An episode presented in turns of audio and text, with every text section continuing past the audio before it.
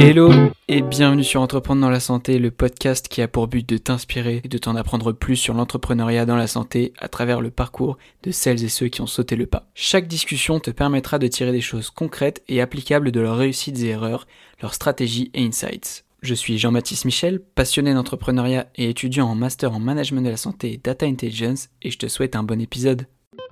Dans cet épisode d'Entreprendre dans la santé, j'échange avec le docteur Arnaud Rosier, rythmologue et chercheur en informatique biomédicale et cofondateur de la startup Implicity. Fondée en 2016, Implicity s'est rapidement imposé comme un acteur majeur de la télésurveillance des dispositifs cardiaques implantables en Europe et dans le monde.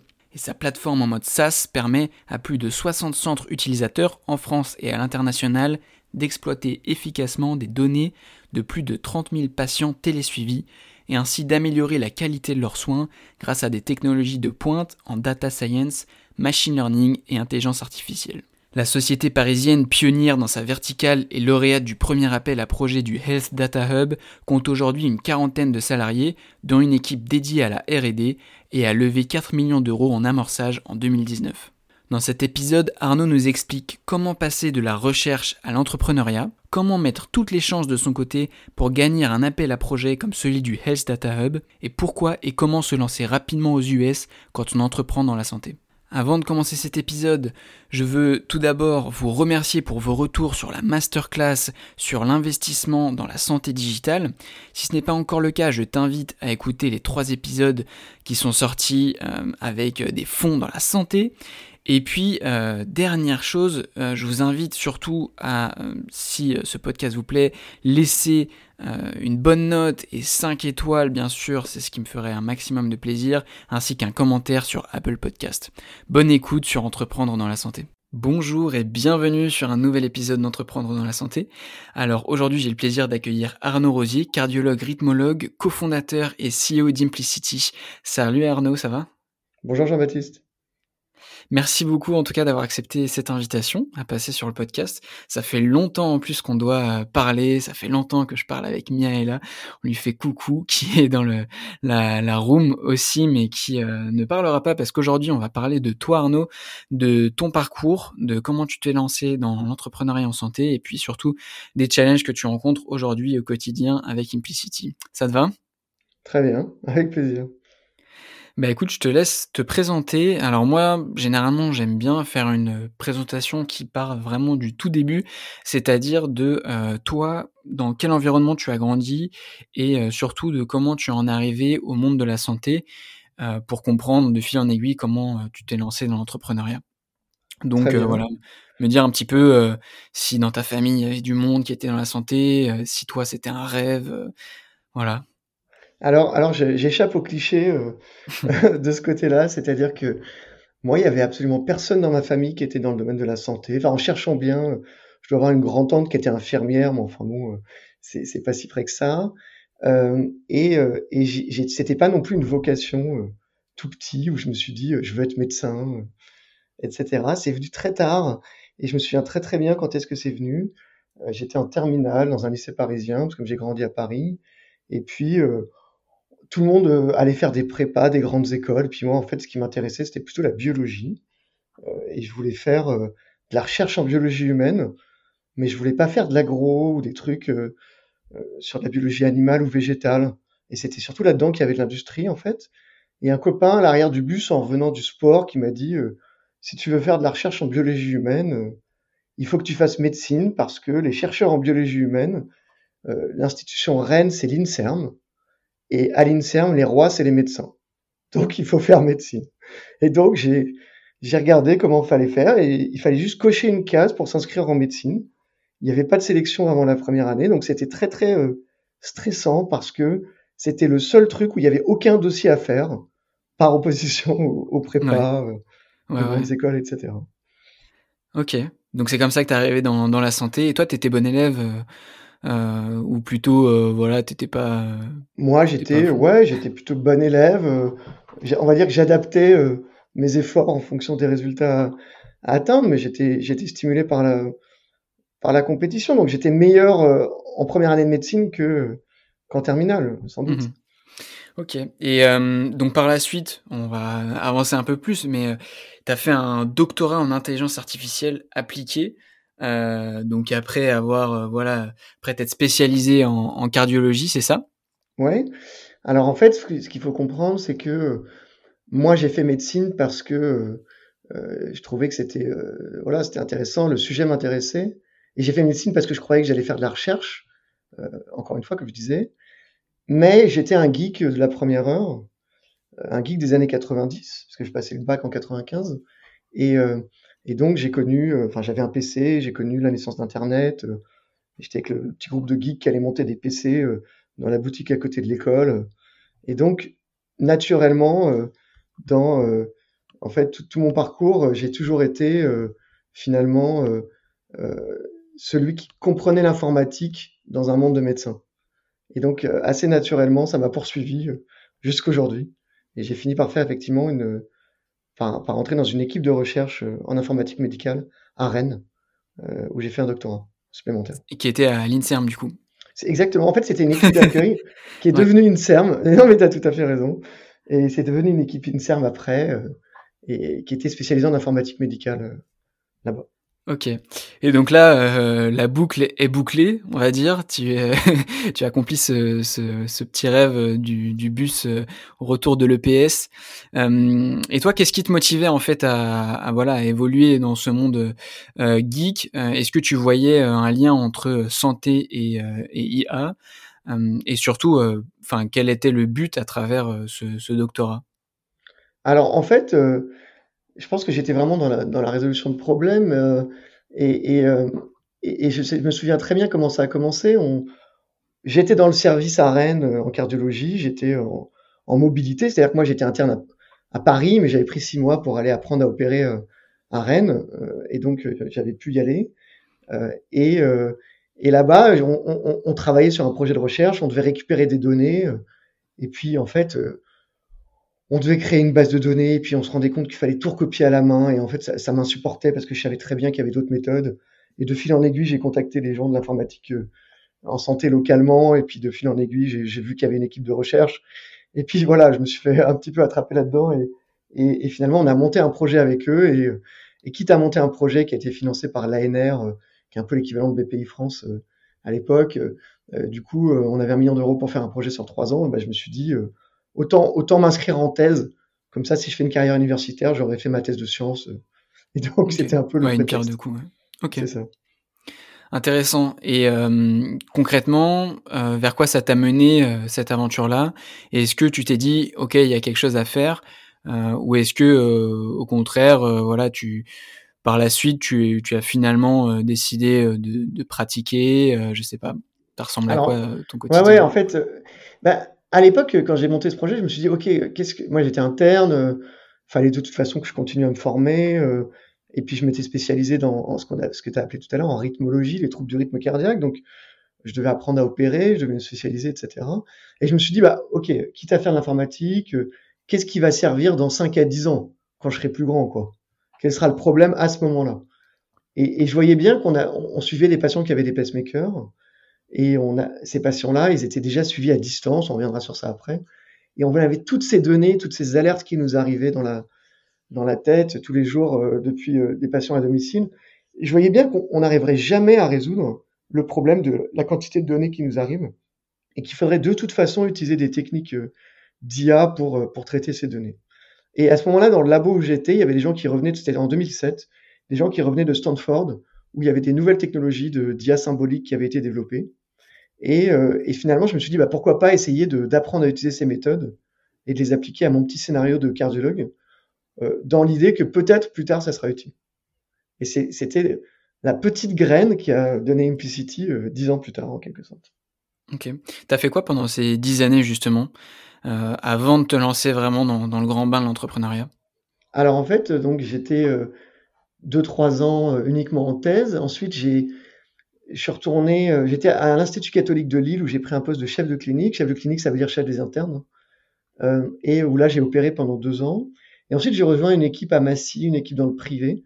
Et donc, je suis passé d'un hôpital privé à but non lucratif à, euh, être installé à mon compte, entre guillemets, dans le privé, Donc j'ai essentiellement opéré des patients du matin au soir dans mon domaine, ou mis des pacemakers, fait des ablations par radiofréquence, c'est-à-dire des brûlures intracardiaques à des patients. Donc j'ai essentiellement fait ça, mon métier de, de cardiologue mmh. rythmologue. Mais donc du coup là étais, enfin tu, tu, tu étais proche de la donnée, je veux dire au quotidien, mais euh, t'étais pas du tout dans l'entrepreneuriat, euh, t'étais loin de, de l'ambiance euh, équipe, euh, recherche, qui là finalement était plutôt proche de, de, ce que tu as fait quand tu t'es lancé dans Implicity en fait. Ouais, tout à fait. Alors après, quand on est médecin dans des équipes un peu ambitieuses, on fait toujours de la recherche et on est toujours en train d'analyser les données de ses patients. Mais oui, j'étais très très loin de me dire que j'allais créer une entreprise mmh. quelques années plus tard, c'est sûr.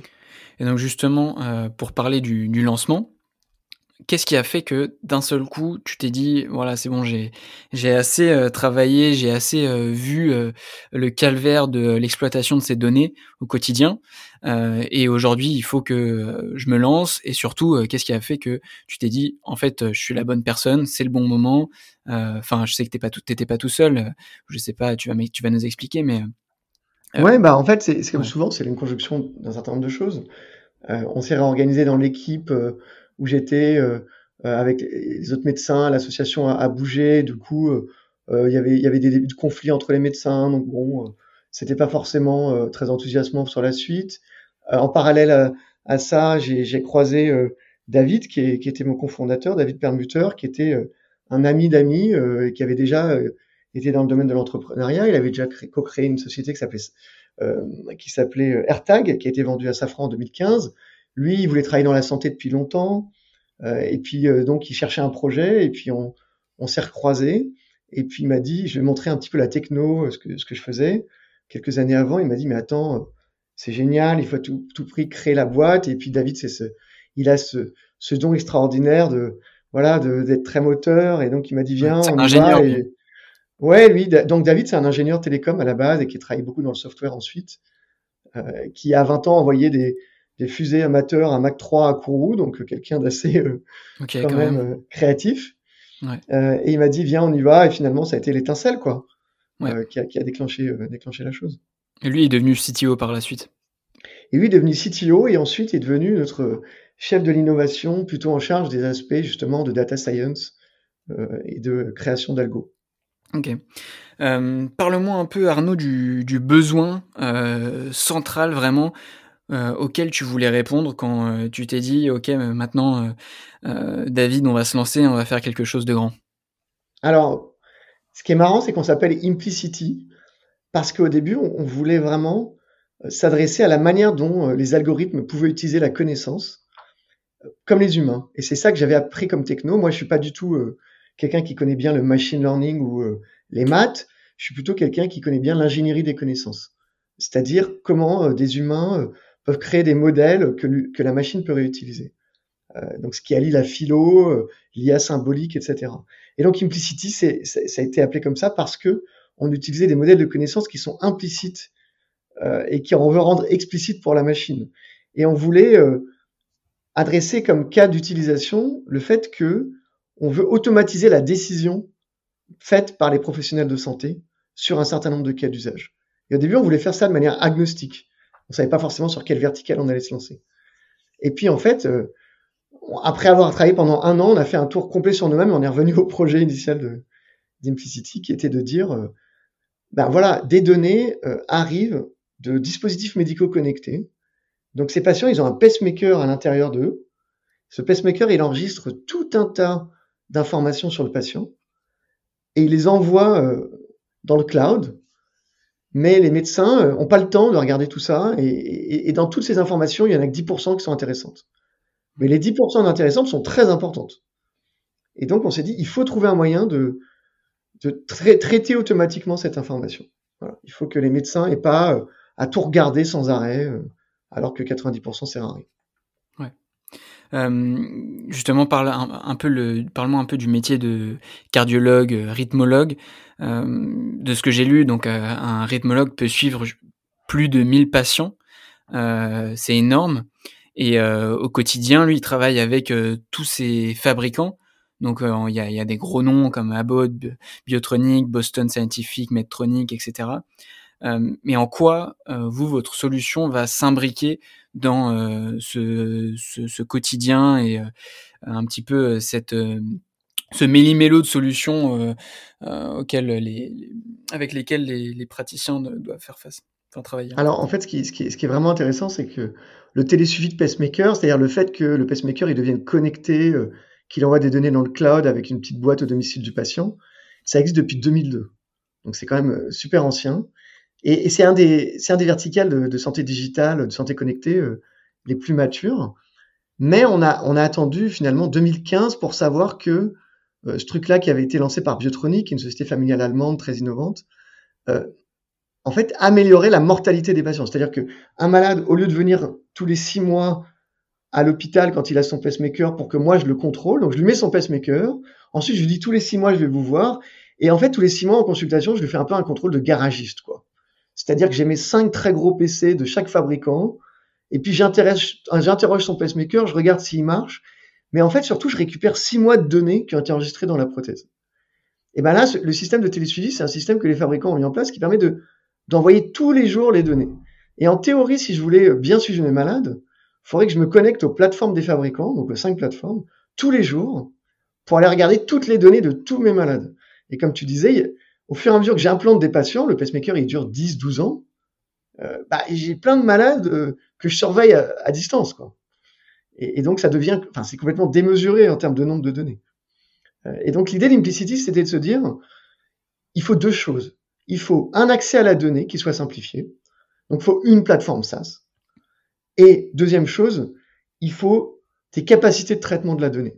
Et donc, probablement qu'il faut des algos, des features, de l'IA pour pouvoir rendre plus efficace le médecin, quoi, en quelque sorte. Donc ça, c'est ce qu'on ce qu'on fournit aux, aux cardiologues, aux hôpitaux aujourd'hui. Mmh. Et j'imagine qu'il y avait plein de freins euh, à l'époque pour la, la, la télésurveillance, notamment euh, le remboursement, c'est ça? Jusqu'à 2017, euh, l'assurance maladie n'encourageait pas la pratique vraiment. Il y avait que 5% des patients en France euh, qui euh, s'étaient vus proposer un suivi à distance. Et aujourd'hui, est-ce que tu peux nous dire comment ça a évolué et comment justement vous avez bénéficié de ce boost est, qui que permet le remboursement? Alors oui, effectivement quand, je disais, ça a été lancé en 2002 par Biotronic. Euh, et puis, en fait, les médecins ont commencé à télésurveiller leurs malades parce qu'ils voyaient bien que c'était quand même pratique et puis utile.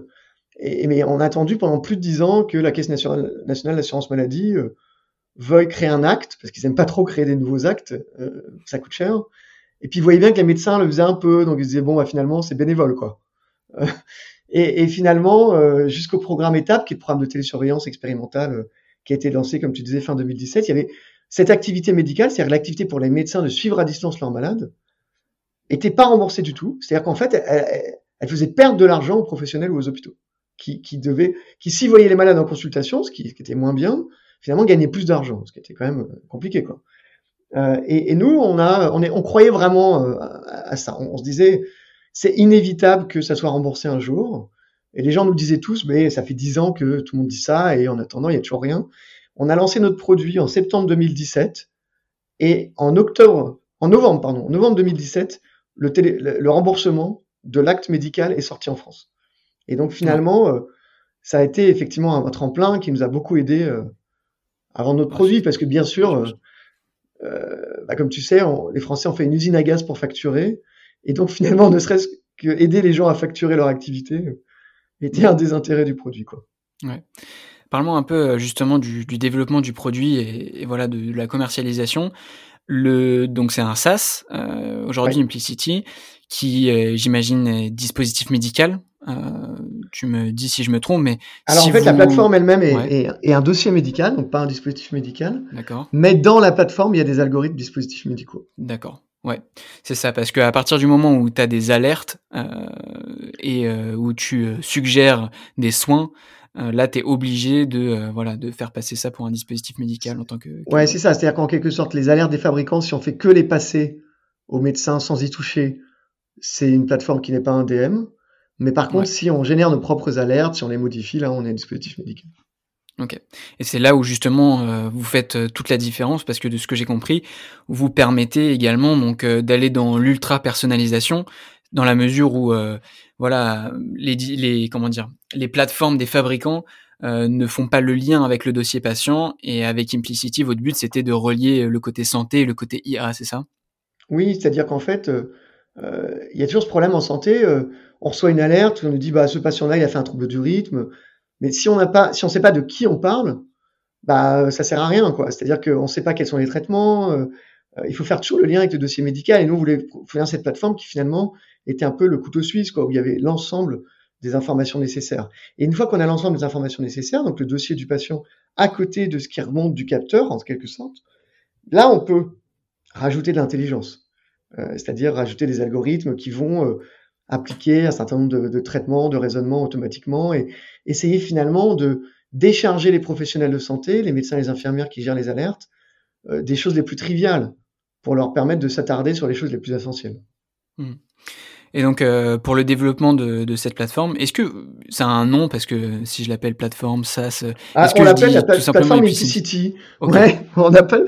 On a eu un grand débat à, l'époque, mais on n'a jamais trouvé le nom. ouais. Non, mais parce que ouais, ça, ça, me fait penser à ce que fait euh, Nova Discovery. Et euh, donc c'est pareil, ils ont une plateforme qui eux ont appelé avec un nom euh, Jinko, mais euh, mais donc du coup on va l'appeler la plateforme Implicity. cette plateforme, comment euh, vous l'avez développé et euh, surtout comment vous avez euh, anticipé le, passage en dispositif médical de certains algorithmes et la commercialisation, c'est-à-dire comment s'est passé, comment sont passés ces deux aspects en parallèle?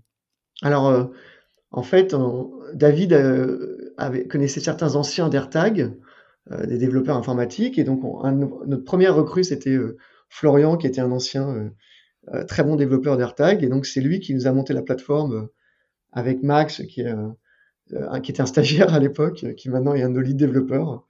Et, et, donc, moi, j'avais une idée extrêmement précise de ce que je voulais. j'avais l'impression d'avoir, de savoir ce qu'il fallait. Il fallait que ça soit très rapide, que ça soit très simple d'utilisation, et en même temps que ça soit très pointu au niveau de, de la qualité des données. Et donc, j'avais une vision produit quelque part, plus ou moins. Et, et, donc, c'est ce que j'ai, c'est ce que j'ai fait euh, à ce moment-là, euh, de euh, d'écrire ce que je voulais et, et, et c'est ce qu'on a accompli. Ça n'a pas pris tant de temps que ça. Et sur, la deuxième partie de ta question, sur le plan réglementaire, par contre, euh, là, on a très tôt, quand on était que 8 ou 9 dans l'entreprise, embauché quelqu'un à temps plein pour mettre en place les aspects réglementaires. Euh, donc, on a, embauché Caroline, qui était junior, qui sortait d'école, qui nous a monté euh, tous nos systèmes de management de la qualité. Euh, et je m'étais dit, euh, autant faire ça quand on n'est pas très nombreux, parce qu'en fait, on, veut, voilà, on veut gérer la qualité comme ça. Mmh. Donc tu penses que, enfin, c'est un conseil que tu voudrais partager justement de focus très tôt sur l'aspect réglementaire et de recruter parmi les, les premiers employés de l'entreprise quelqu'un pour gérer ces aspects-là? Ouais, c'est-à-dire qu'il y a toujours la question est-ce qu'on internalise, est-ce qu'on externalise? Ouais. Nous, on a plutôt créé une boîte qui, où, les, les, gens étaient tous au même endroit, où on essayait d'internaliser les compétences. Et à partir du moment où on s'est dit qu'on voulait être une société de dispositif médical parce qu'on pensait qu'il y avait vraiment une valeur incroyable de ce côté-là, on s'est dit, euh, enfin moi, moi je pense que c'est plus logique de l'internaliser. Okay. Et en fait, de développer une culture où la qualité devient un, un atout de l'entreprise et pas juste une espèce de punition qui empêche les développeurs d'avancer. Quoi. Ouais, d'accord. Et euh, concrètement, à partir de quand vous avez pu euh, voilà avoir un MVP que vous avez euh, vendu? Est-ce que à un moment vous avez fait une première vente ou est-ce que c'était un co-développement? Comment ça s'est passé? Alors on a on n'a jamais fait de période d'essai pendant des années. C'est-à-dire qu'on n'a jamais été en mode preuve de concept. Moi j'avais été dans les équipes de recherche académique. Je, je, je, ne voulais plus entendre parler de preuve de concept de, produits en test ou de trucs comme ça. Et donc, en fait, on est arrivé, on a développé entre, on a créé la boîte en mai 2016. On a développé euh, en 2017 et on a lancé notre produit pendant un congrès euh, de ma spécialité euh, à Avignon, un congrès annuel en, en septembre 2017. Et en fait, on l'a vendu directement. C'est-à-dire qu'on a dit voilà, c'est comme ça, c'est temps, vous pouvez l'acheter maintenant. Et après, on a eu nos premiers clients, je dirais, 6-9 mois plus tard, autour de l'été 2018, nos premiers hôpitaux qui ont acheté notre solution. C'est un cycle de vente un petit peu long, les hôpitaux. Ouais. Donc, on n'a jamais vraiment fait de, tu vois, de, de périodes euh, mmh. d'essai, de trucs comme ça. Mais du coup, votre business model était déjà clair, c'est-à-dire que vous faites, si j'ai bien compris, un, vous avez un prix donc par an par patient pour les établissements de santé, qui eux touchent bien sûr de l'argent de l'assurance maladie. Et, et ça, in fine, ça fait économiser, tu parlais de 500 euros par an par patient à la sécurité sociale. Est-ce que euh, ça a évolué? Bah, En fait, non. Alors, on est toujours sur un modèle euh, comme ça. Hein. Euh, on n'était pas sûr au début que ça, que ça serait accepté par les hôpitaux parce que le classique, le, monde du logiciel dans l'hôpital, c'est plutôt on achète une licence et puis derrière mmh. avec un, de la maintenance, etc. Et en fait, enfin, nous, nous, en fait, on voulait, moi, je voulais qu'on ait la pression et en même temps, je voulais qu'on ait le meilleur modèle pour pour scaler. Et, et je me suis dit, logiquement, Aujourd'hui, ils ont que 5 à 10% de leurs malades qui sont télésuivis.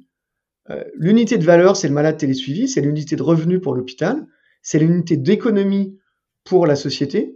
Donc en fait, et c'est le meilleur modèle en SaaS, euh, récurrent sur une unité de volume qui croît. Donc on s'est dit, bah, on va le tenter. Après, sur la monétisation, on est resté assez faible parce que c'était ce que les hôpitaux pouvaient payer. Euh, et en fait, la valeur produite est largement supérieure, mais ça, ça va évoluer hein, avec l'IA et des nouvelles choses qu'on va sortir. Et à la fin, on sera peut-être remboursé directement par la sécurité sociale dans mmh. certains pays. Mais, mais oui, on a, on, a tenté ce modèle et on était content de voir qu'en fait, il, bah, il était accepté, en fait, tout simplement.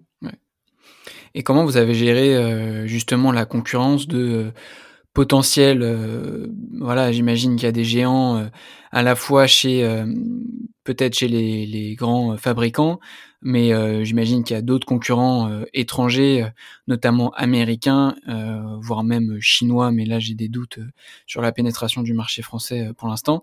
Est-ce que vous, c'était, voilà, vous étiez les premiers à aller démarcher des hôpitaux en France, ou est-ce qu'il y avait déjà des acteurs établis? Alors, on connaissait personne qui avait fait ça. Donc, au début, on était au stade où c'était peut-être une mauvaise idée, du coup, euh, puisque on croyait qu'on était seul. Et après, on s'est rendu compte qu'en fait, il y avait d'autres boîtes qui existaient. Alors, il y avait un concurrent en Belgique, euh, qui s'appelle Linda Care, euh, qui, était issu d'un hackathon.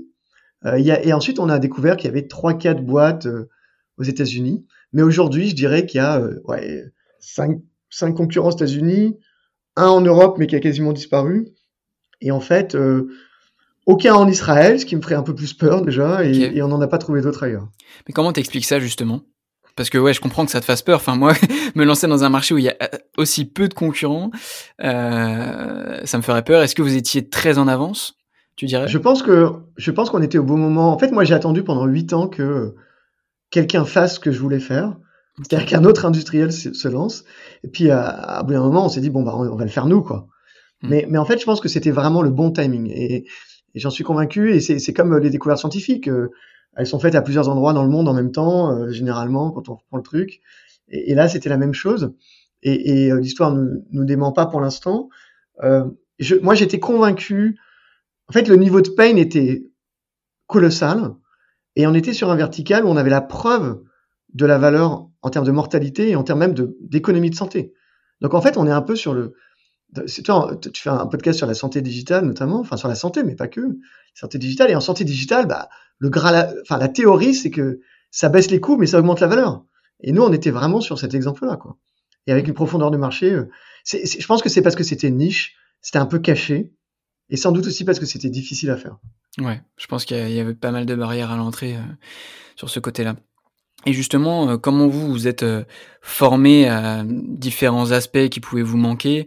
Euh, voilà, toi, tu n'as pas de formation euh, business. Je sais que ton, ton associé euh, avait plutôt le côté entrepreneurial, mais est-ce que vous aviez des lacunes sur certains aspects de la création d'une entreprise ou est-ce que vous vous êtes fait accompagner, je sais pas, par des investisseurs, mais j'imagine que c'est souvent souvent le cas, mais assez de, de manière assez minime ou d'un incubateur.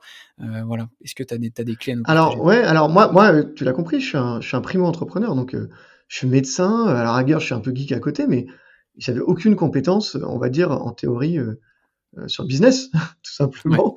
Euh, j'avais jamais travaillé dans une boîte dans le privé, enfin voilà. Ouais, et puis même, tu avais, travaillé dans, enfin, avais fait de la recherche, c'est assez déconnecté parfois de, de la réalité terrain, même si, voilà, tu avais pratiqué pendant un moment, mais le côté vente, alors, alors le côté, le côté business, en fait, je l'avais quand même un peu dans le, dans en tant que médecin libéral. Ça peut paraître choquant d'entendre ça, mais parce que en fait, euh, les médecins euh, libéraux, notamment dans des hôpitaux privés, euh, c'est des, des, PME, quoi, au sens où ils organisent leur activité de, en essayant d'atteindre la plus grande efficacité possible. Et, et, et, donc, il y avait un peu ce côté quand même PME, mais bon, voilà. Et, et je pense que j'ai, ah, rétrospectivement, je pense que j'ai un, un, profil qui est très business, mais que j'ignorais à l'époque. Et donc, on, on, a essayé de se faire aider. On est rentré très tôt chez Agoranov, qui est donc l'incubateur à Paris dans le 6e arrondissement. et on a été, enfin, j'ai été aussi personnellement pas mal mentoré par un type beaucoup plus jeune que moi, mais qui est devenu un copain, qui est Yann Fleureau, qui à l'époque venait de créer Cardiologues depuis un an et demi à peu près et que, qui était dans mon domaine en plus d'expertise. Et donc finalement, j'ai commencé à les aider un petit peu euh, sur le, domaine. Et puis en même temps, eux euh, et lui m'a pas mal euh, un peu éduqué sur les codes, on va dire, de l'entrepreneuriat. Parce qu'il y a quand même pas mal de codes. Donc ça s'est fait comme ça. Et au début, comment vous comment vous envisagiez la croissance? d'Implicity et comment vous vous marketiez à l'époque? Est-ce que vous marketiez comme une startup euh, IA ou plutôt comme euh, une boîte dans la santé? Euh, Est-ce qu'il y avait une envie de se positionner sur une de ces deux thématiques? Alors on était, on s'est d'emblée marketé pas mal comme une boîte qui faisait de l'IA. Hein. Puis moi j'avais quand même fait 10 ans de tech, de deep tech. Enfin honnêtement, on a créé la plateforme pour pouvoir faire de l'IA. Et après, ça prend toujours un peu plus de temps que prévu, et puis il y a le réglementaire, mais on, a créé la plateforme pour avoir les données pour faire de l'IA. Et puis la plateforme a été la plateforme sans IA a été et est notre premier produit. Euh, donc euh, donc c'est comme ça que ça s'est fait. Mais oui, euh, l'ambition a toujours été d'aller plus loin en termes de de valeur produite. Et, je reste convaincu que c'était la bonne stratégie puisque maintenant on commence à avoir des des choses, des algos. On a plusieurs algorithmes dispositifs médicaux qui ont vraiment une valeur spécifique chacun, quoi. donc euh, et sur des données qui, qui sont des données qu'on est les seuls à obtenir, ce qui est, ce qui est quelque chose que je n'avais pas compris à l'époque. Euh, tu vois, il y a beaucoup de boîtes qui font de la radio, enfin qui font de l'IA en imagerie. C'est un domaine qui est, qui, est, vraiment super intéressant et super logique euh, pour faire de l'IA. Nous, on était dans un domaine où finalement les données sont vraiment protégées, pour pas dire euh, impossible à approcher. Et, et, ça, je me rends compte maintenant de la valeur que ça a en fait, en termes mmh. de barrières.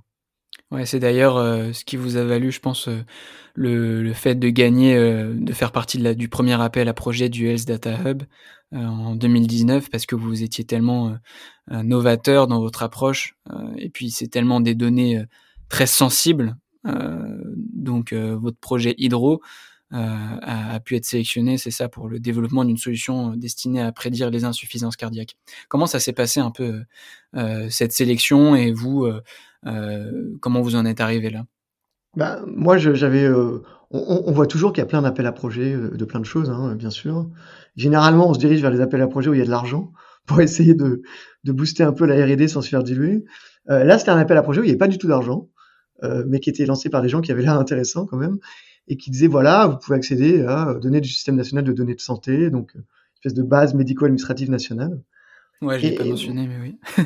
et, et, donc, bah, moi, je, depuis le début, je, je, savais que le graal absolu en cardiologie, c'était de prédire euh, euh les réadmissions pour insuffisance cardiaque. Qu'est-ce que ça veut dire? Ça veut dire que l'insuffisance cardiaque, c'est des, des, gens qui sont malades du cœur. Alors, tu te doutes que parmi les gens qui ont un pacemaker, il y en a quand même un certain nombre. Euh, et en fait, leur cœur marche pas bien et de temps en temps, euh, ils accumulent de l'eau et du sel, ils ont du mal à respirer, ils sont hospitalisés, puis on leur donne des médicaments et puis ça va mieux, etc. Et en fait, aucune solution vraiment a jamais réussi à hacker très bien euh, le fait de détecter quand est-ce que ça va aller moins bien. Quoi. Donc euh, bien sûr, il y a plein de gens qui essayent de, de faire ça avec des fois des capteurs euh, invasifs qui coûtent 20 000 euros, qui s'implantent dans l'artère pulmonaire. Enfin, des fois avec un, une petite app smartphone qui, qui, demande aux gens si ça va. Enfin, mais voilà, on savait que c'était le Graal. Et en fait, nous, on, a, on, savait que dans les données du pacemaker, il y avait des données incroyablement précises euh, et envoyées dans les publications scientifiques pour essayer de, de trouver ça. C'est-à-dire qu'on pensait qu'on avait les prédicteurs. Mais par contre, on savait pas, sur les patients euh, qu'on télésurveillait, on savait pas quand est-ce qu'ils étaient hospitalisés. Euh, on pouvait pas le savoir. Donc en fait, il nous manquait euh, l'autre pièce du puzzle en quelque sorte. Donc je me suis dit, ok, on va quand même tenter le coup. Et puis on n'était pas du tout euh, aider, on connaissait personne au jury, et souvent en France, enfin moi j'ai cette théorie que quand même les gagnants ou certains gagnants savent à l'avance qu'ils vont être sélectionnés quoi. Bon, Mhm. donc on s'est dit ça va pas le faire, on va pas gagner. Donc on a été un peu bon, les allez, euh, voilà, on était un peu en mode on va quand même y aller parce que quand même on a un beau projet, euh, on va y aller et finalement on a gagné. Enfin on était parmi ceux qui ont été sélectionnés quoi. Euh, C'était le début de l'histoire, mais donc bon je regrette pas qu'on y ait été finalement. Ouais. On a été sélectionné. Je pense qu'effectivement, le fait qu'on avait beaucoup de données que personne n'avait était sans doute un petit critère qui a été important Mhm. euh, dans la sélection. Et tu parlais justement euh, voilà, des appels à projets qui ouvrent la porte à de l'argent euh, sans diluer son capital. Toi, comment, euh, avec Implicity, vous avez abordé cette, problématique? Parce que voilà, le but c'était de développer un, SaaS, mais c'est pas parce que c'est un SaaS que ça coûte pas cher. Au contraire, vous, avez beaucoup d'algo très compliqués. Est-ce que voilà très tôt vous avez envisagé de lever des fonds pour pour financer euh, ce, ce développement en, en 2017 Ouais, donc en fait, euh, déjà on était dans un, dans un incubateur, on était dans un, dans un environnement où on va dire la norme culturelle, même si Ouais. ça peut paraître stupide, c'était la levée de fonds. Euh, tu vois, les startups qui font de l'IA, euh, achat Goranov, bon, euh, je sais pas s'il y en a beaucoup qui ne lèvent pas des fonds. donc, euh, donc on va dire de façon grégaire, on était dans cette, cette lignée-là. Et, et, et l'autre élément, c'est que notre business model, il existait, mais on était de toute façon dans une course, quoi. Euh, C'est-à-dire que la profondeur de notre marché dépendrait de notre place de leadership. Et aujourd'hui, euh, notre sujet, c'est d'être leader aux États-Unis et parce qu'on est seul et leader en Europe. Donc, euh, finalement, je regrette pas qu'on l'ait fait. Donc, assez tôt, on s'est dit, on va lever des fonds. Et puis, on a commencé un peu comme tout le monde. On s'est dit, on va lever un million d'euros avec des VC. On n'a pas réussi. Donc, après, on s'est dit, bah, on va lever avec des réseaux de BA. Et puis, en fait, on s'est rendu compte que les réseaux de BA, bon, bah, c'est pas forcément incroyable tout le temps. Euh, et puis, finalement, on a, on a fait comme beaucoup à l'époque. Euh, on a levé avec euh, une dizaine de gros business angels qui étaient des gens incroyables, qui ont mis l'argent sur la table, qui nous ont aidés et qui nous ont jamais, qui nous a jamais posé des questions insupportables sur notre business plan pendant cinq heures, parce qu'en fait c'était pas ça le sujet. Et puis donc ça c'était en 2017. Euh, Et attends, juste pour revenir Ouais. là-dessus, si c'était pas le sujet, quel était le sujet justement euh, Qu'est-ce que tu voudrais partager comme conseil à un entrepreneur qui, euh, qui le sujet c'était, le sujet c'était, je pense comme pour les, comme pour le venture capital, c'est-à-dire le sujet c'était l'équipe, c'était la vision, c'était le timing, c'était pas montre-moi ton business plan que de toute façon il est faux et que de toute façon tu vas devoir changer trois fois ton plan. Euh, surtout à ce stade, je veux dire, on était quand même très très très jeunes, on n'avait même Ouais. pas encore de clients euh, à ce moment-là, donc euh, le sujet c'était d'y croire quoi, tout simplement. hein. Et par la suite, vous avez levé euh, plus tard, beaucoup plus tard, en, en 2019, 4 millions, c'est ça? Ouais, on a fait un seed en 2019 avec trois VC français. euh, on a levé 4 millions. euh, donc on avait nos premiers clients et le sujet c'était d'accélérer sur notre déploiement en France. Et donc Mhm. on a levé avec Serena, Xange et, et Carista qui s'appelait Cap Décisif à l'époque. Bien sûr. Ouais. Que, si vous si vous n'avez pas encore écouté la masterclass, euh, voilà, c'était dans les trois derniers épisodes avec Catherine Boule. Exactement. Euh, ok, et donc euh, logiquement, donc là tu parlais de, de 2019 pour la France. Logiquement, c'est que là vous devez être en train de préparer la prochaine pour euh, les US. Comment ça se passe Parce qu'on arrive aussi à la fin de notre discussion. Ce développement à l'international? Euh, vous avez déjà voilà des clients aux États-Unis, mais est-ce que tu as des données à nous partager là-dessus ou euh, voilà des, conseils si euh, si un entrepreneur souhaite euh, s'étendre aux États-Unis? En fait, nous, on a, on a commencé à installer des hôpitaux aux États-Unis alors que c'était absolument pas prévu. Notre sujet, c'était de voilà, augmenter notre, euh, notre, pénétration du marché en France, euh, être un leader en France. Et en fait, euh, euh, notre produit était euh, quasiment le bon déjà pour les États-Unis. Et, euh, et on a eu quelques contacts avec des euh, avec euh, une société qui fait du service aux États-Unis. Donc, aux États-Unis, il y a beaucoup de sociétés de services qui finalement font la gestion, le filtre des alertes pour le compte des hôpitaux. Et là-bas aussi, c'est remboursé, l'activité médicale. Et, et on s'est très vite ren- rendu compte que le pain là-bas était adossé à un remboursement encore plus fort et que c'était finalement plus important d'aller là-bas que de continuer de faire toute l'Europe pays par pays. Et donc, euh, donc on a signé euh, un premier deal aux États-Unis euh, qui, qui représente maintenant un tiers de notre chiffre d'affaires. Et on, on s'est rendu compte que le marché, bah, les États-Unis pour nous, c'est euh, 40 à 50 fois la France, quoi. Ouais. Donc, donc voilà, et, et c'était plutôt plutôt cool parce que finalement, ça nous a réorienté sur, enfin, on a gagné du temps en quelque sorte par rapport à notre mmh. projection. De manière plutôt opportuniste en plus. C'est ça. On peut dire voilà par accident, ensuite par opportunisme et, et maintenant par vision. on voit que en fait, on est leader en Europe et notre, notre objectif c'est premièrement de devenir leader aux États-Unis si on en est capable. Et pour ça, il faut accélérer, donc il faut de l'argent. Et donc, on, on, lance notre série A là dans les, les jours, les semaines qui viennent. Et puis, euh, et puis d'aller euh, justement avec les données du Health Hub, essayer d'aller atteindre ce graal absolu qui est de prédire les crises d'insuffisance cardiaque avec hospitalisation. Et si on est capable de faire ça, en fait, du jour au lendemain, euh, notre, notre, modèle de monétisation, c'est x40, x50 par patient. Donc en fait, c'est vraiment quelque chose de très ambitieux et en même temps de très excitant. Et on a, on a vraiment quelque chose à jouer là-dessus. Mmh. Et au point de vue, d'un point de vue euh, équipe, euh, comment vous avez évolué et combien il y a de personnes aujourd'hui? On est passé de euh, une petite dizaine de personnes avant le CID à une quarantaine de personnes aujourd'hui.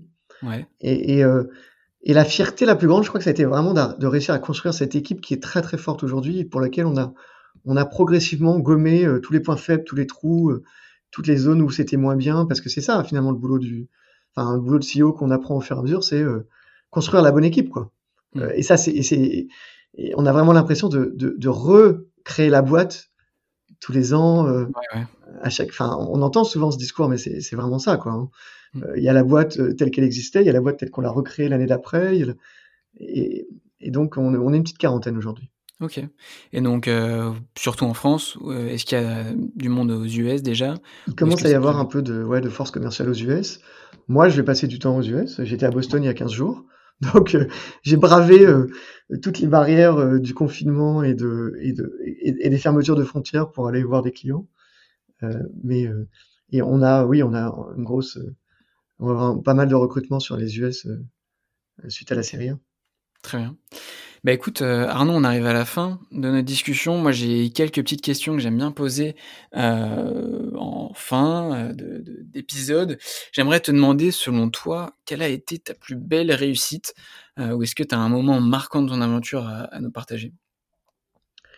Euh, Je pense que le fait qu'on lance le produit et que tout de suite les clients disent c'est exactement ça qu'on voulait, et que, que, ce produit sorte en partie, en tout cas, euh, de ce que je pensais qu'il fallait faire, a été, euh, bah, a été très, très cool parce que finalement, ça confirmait qu'on avait la bonne vision. Je pense que le Health Data on est, on est une autre, euh, ne serait-ce que pour une chose, c'est que rien ne disait qu'on allait pouvoir obtenir ça. On y a quand même été et on l'a fait. Et il y avait beaucoup de monde, on était 200 projets à peu près. Et il y a eu que quatre projets privés qui ont été pris. Donc, ne serait-ce que pour la morale de l'histoire, qui est de dire euh, voilà, n'hésite pas, fonce. Euh, je trouve que c'est c'est sympa. Ok. Et est-ce que tu aurais euh, un conseil à partager au Arnaud qui voilà sort de son bon, allez, disons de son doctorat Est-ce que tu voudrais lui, lui conseiller quelque chose avant de se lancer dans la vie professionnelle ou entrepreneuriale Déjà, je pense que faut pas hésiter parce que, enfin, je veux dire, le, le risque, ça se mesure, mais quand on a un doctorat, enfin, c'est quoi le risque? C'est de finir par être. Le risque, c'est presque de rester dans la filière, de finir par faire de la recherche euh, avec mm. un impact qui est très variable. Non, moi, moi, le, moi, ce qui m'a beaucoup aidé, c'était euh, d'échanger avec d'autres entrepreneurs. Et je crois que finalement, le, le rôle de l'incubateur, c'était de, de nous mettre côte à côte avec euh, des types brillants qui avaient des visions diverses. Et, et, et ce que ce que je trouve incroyable dans, dans ce milieu de l'entrepreneuriat, cette espèce de bienveillance entre les fondeurs des sociétés qui partagent des choses incroyablement intimes, des, euh, des conseils, euh, qui partagent même des documents qui sont super stratégiques pour les sociétés, euh, sans se poser de questions parce qu'on est tous face à un mur et que du coup il y a une espèce de, de bienveillance et de solidarité devant l'adversité qui fait que c'est quand même un milieu, je trouve très très bienveillant et pour les, pour les fondateurs entre eux. Et donc moi personnellement je regrette pas de d'être dans ce domaine. Ben, super. Merci beaucoup Arnaud. Et puis, euh, bah, je te souhaite beaucoup de réussite avec Implicity. Merci beaucoup. J'espère que cet épisode t'a plu. Si c'est le cas, n'hésite pas à lui laisser une super note sur ton appli préféré de podcast et en parler autour de toi. Tu peux également m'envoyer un message sur mon LinkedIn Jean-Baptiste Michel afin de me dire ce que tu en penses. Moi je te dis à très vite pour un prochain épisode d'Entreprendre dans la santé.